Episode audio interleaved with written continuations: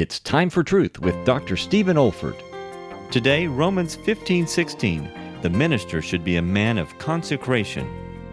That I should be the minister of Jesus Christ to the Gentiles, ministering the gospel of God, that the offering up of the Gentiles might be acceptable.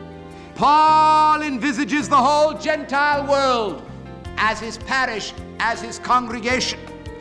And he sees them by faith as men and women who are going to bow at the cross of Christ, who are going to accept the sacrifice of Jesus Christ, who are going to be cleansed by that precious blood, who are going to be born again of the incorruptible seed of the Word and by the power of the Spirit. And he sees them as the potential congregation and he gathers them into his arms as king and priest and presents them to God as an offering. His concept of outreach was to seek not popularity for himself or indeed to impress others with his gifts as an apostle, as an evangelist, as a teacher. Perish the thought. His concept of outreach was to culminate his preaching with the offering up of the Gentiles to God. This is David Olford.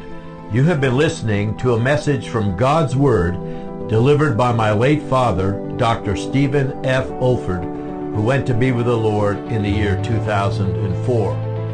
If you wish to learn about our online resources or learning events at the Institute for Biblical Preaching, our web address is olford.org. That's O-L-F-O-R-D dot org. You also may want to benefit from our online video training on expository preaching, which can also be found on our website. Thank you so much for listening.